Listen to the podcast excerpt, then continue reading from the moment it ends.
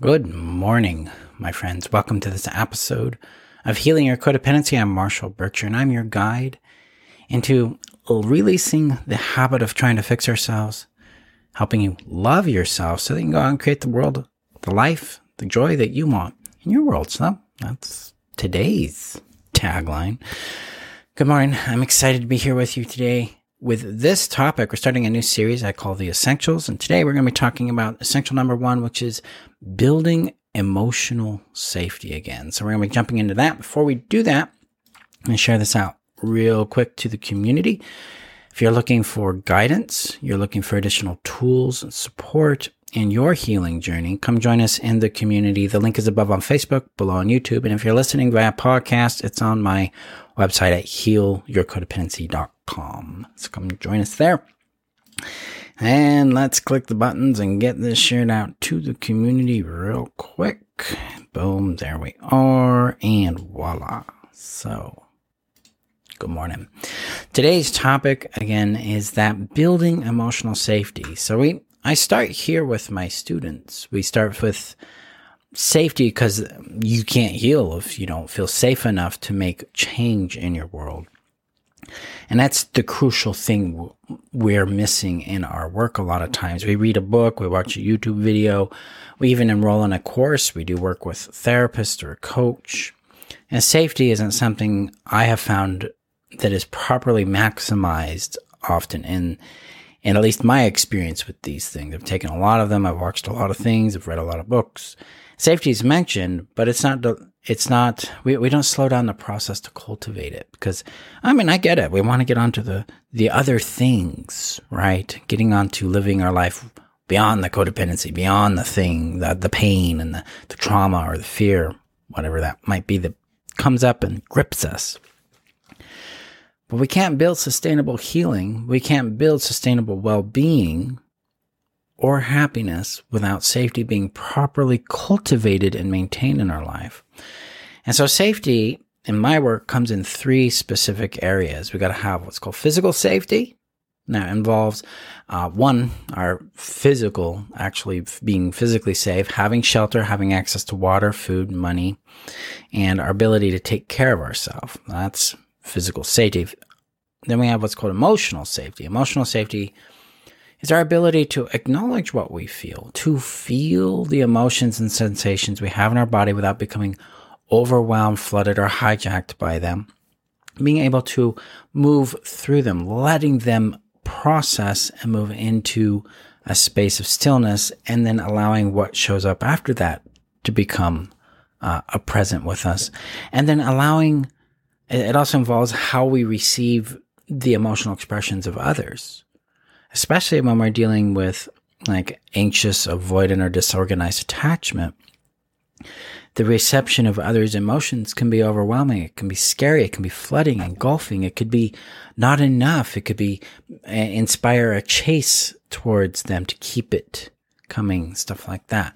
It can be very confusing to us. So emotional safety does involve being able to process and receive the emotional expressions others contribute to us, and then move into a witnessing of those emotions with these individuals that we're connecting with so that we don't absorb their emotions and instead we are boundaried. We're boundaried in our empathy. We're boundaried in our emotional responses so that we're staying our own autonomy and we're able to connect with them rather than enmesh or avoid with them. So emotional safety has a lot of uh, components characteristics to it. We're going to be exploring that here in the emotional, uh, restoring or building emotional safety segment of this series, The Essentials.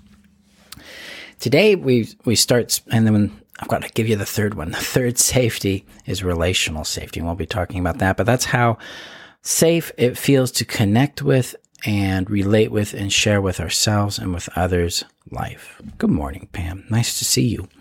So I'm building emotional safety or restoring it back to our life if if we had it in the past because sometimes we grow up not ever actually having emotional safety. I did not grow up feeling emotionally safe. I don't have a cognizant memory of a time where my emotions were welcomed with warmth and care and understanding. That came a lot later in my life, back, you know, like 10 years ago, kind of thing. So for some of us, we never eh, really experienced emotional safety to start with. And some of us, we had it and then it was damaged, disrupted, or destroyed through abuse and neglect. Our work is, is to become, is to build it, to connect with it, to begin either to discover it or restore it to our life.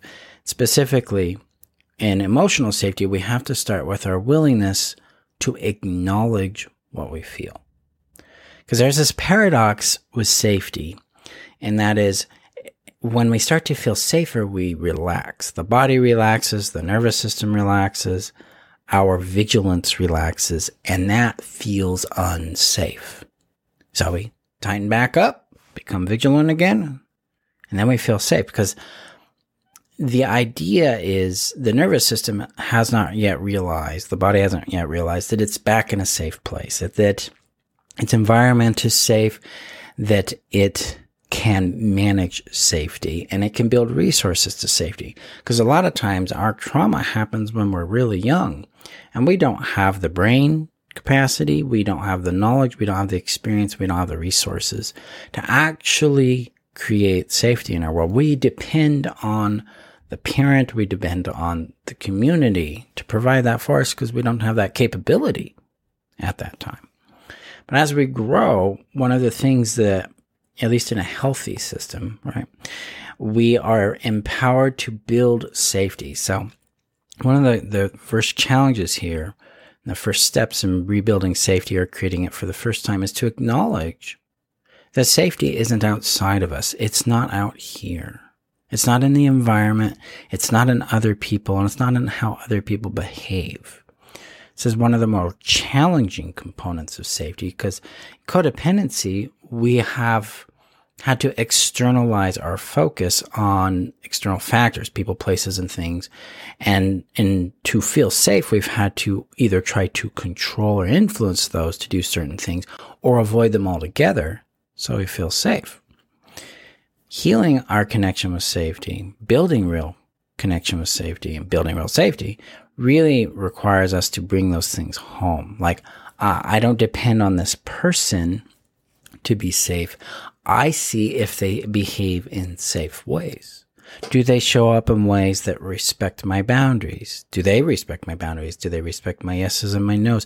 How do they respond to my needs and my wants and my bids for connection? How do they respond to my autonomy, my, my personality, my individuality?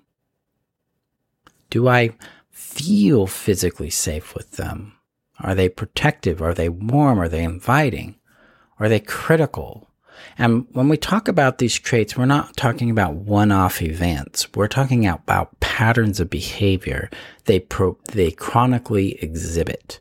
So it's something that we can predict based on their past behaviors. And so learning that that's our first step in safety. Hey, can I acknowledge what they're doing? Because what it does in this approach is we now can resource ourselves. We're like, ah, I can choose to be with this person because they behave in a safe way rather than going, I need to change the way this person behaves so I feel safe. That's the difference here. We can acknowledge what they are. We can make requests for change. We, hey, could you do this differently? It'd feel safer more close for me. And, and they will or will not do it. And then we've got to see what they actually do with the request to determine if they're actually going to move farther away from feeling like a safe individual for us or closer to it. But we, we aren't, but if we were looking at trying to control them, that they were the source of our safety, then we would try to continually try to force them to be something they're choosing not to be. So instead, when we internally orient our safety, it becomes more about who we choose, what we choose, and when we choose it. That's our first shift there is to acknowledge that, ah, the environment, other people, places, and things are not responsible for my safety. I am. And that can be a bit blunt. That can be a bit like conf- confrontational to ourselves. Like, oh, I'm responsible for that. It, and that can be a big thing to, to just consider right there.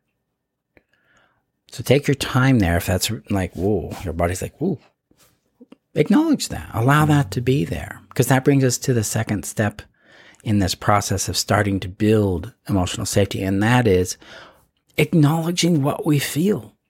allowing it to be there, allowing it to be real and valid. I do this through a practice I call PAO, pause, acknowledge, observe. So when I my brain becomes aware that I'm sensing something, I'm having a sensation, a feeling, thought, perception, intuition. My first step there is to go, oh, I'm going to pause and notice what this is. I'm going to go, wow, there's something here. That leads me to the second step. I'm going to acknowledge it. What is it?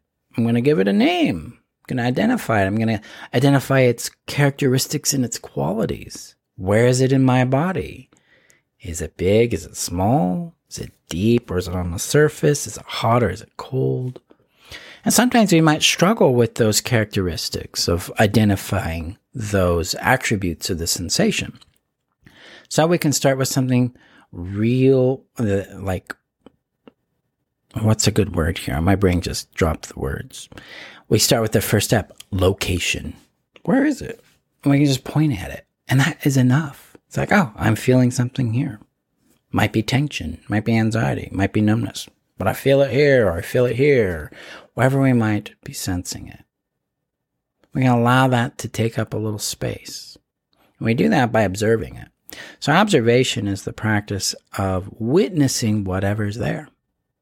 So there's no judgment, there's no analysis, there's no resistance.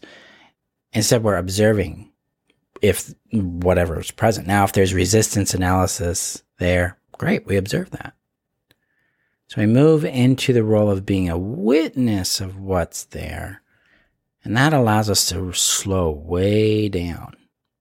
And that slowing down allows us allows us to com- start accomplishing several things for ourselves. One, it moves us out of a reactive state.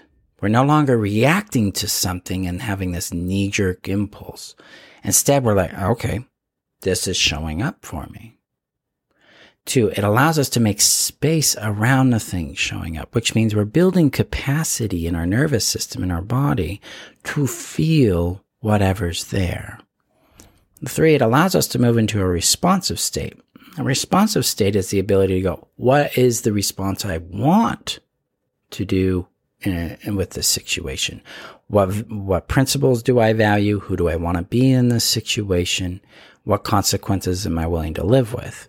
And then we can choose how I respond to the situation rather than having a big activation be the response.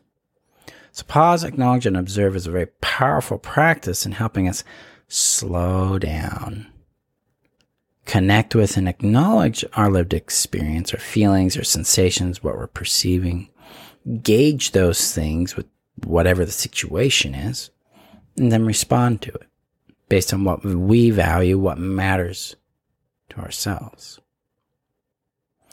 This is where we start building emotional safety. Because now the emotion isn't a dangerous thing. It's not the enemy. It's not the thing that has to be fixed. Instead, it becomes information. It becomes a guide. It becomes um, a pointer for ourselves. It can point to needs. It can point to boundaries. It can point to desires. It can point to dislikes, but it's a pointer. As we pause, acknowledge, and observe more and more, we begin to cultivate the habit of listening or hearing what's there for ourselves, to allow whatever shows up there to be there so that we can connect with and understand what it is. So Pam says, I'm still confused between the difference between ALI and PAO. So ALI stands for acknowledge, legitimize, and integrate. Acknowledge, legitimize, and integrate comes after pause, acknowledge, and observe. Pause, acknowledge, and observe is a very slow, it's a process to slow down our thinking and our reactivity so we can connect deeper with what is there. So pause, acknowledge, and observe functions in the acknowledge step of the ALI practice. So I can see where it gets confusing because we're using same terms.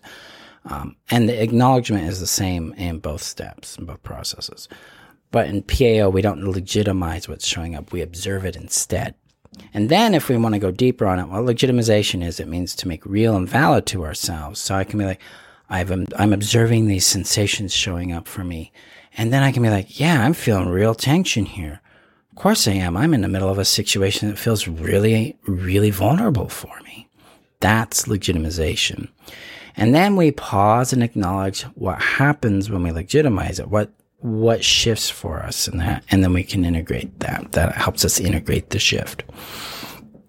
We'll be talking more about ALI in a couple of episodes from here. So, but PAO, pause, acknowledge, and observe allows us to just slow down and become cognizant of what we're feeling and what we're sensing. So it's designed to help us become more aware of what is really happening for us. It rebuilds our con- what's called the mind body connection. So the mind isn't out here running around analyzing everything. Instead, it's sensing into itself and the body's giving it inf- feedback and information. This is crucial to emotional safety because if emotions are too much, if emotions are scary, wrong, bad, then we're going to fight them. We're going to avoid them. We're going to resist them. We're going to try to change them. And that's very scary to the body, that's scary to us. So this helps us start pivoting our emotional relationship with ourselves so that what we feel becomes safer and safer and we can connect with and understand what's real for us. So to do that, I um, you can go I'll put it in the description. I didn't do that this time, but I'll edit them.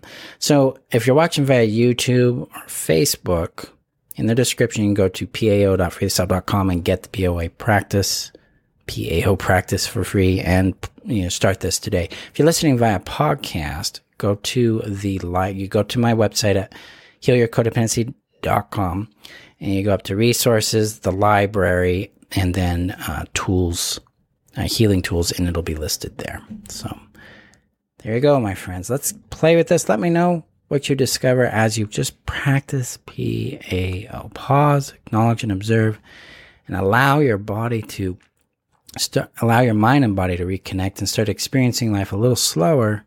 And then in our next episode, we're going to discuss how we build safety with this practice by incorporating the change a little deeper. So a little more on ALI and integration. So go gently with yourselves. I'll see you in our next episode. Have a great day, guys. Bye bye.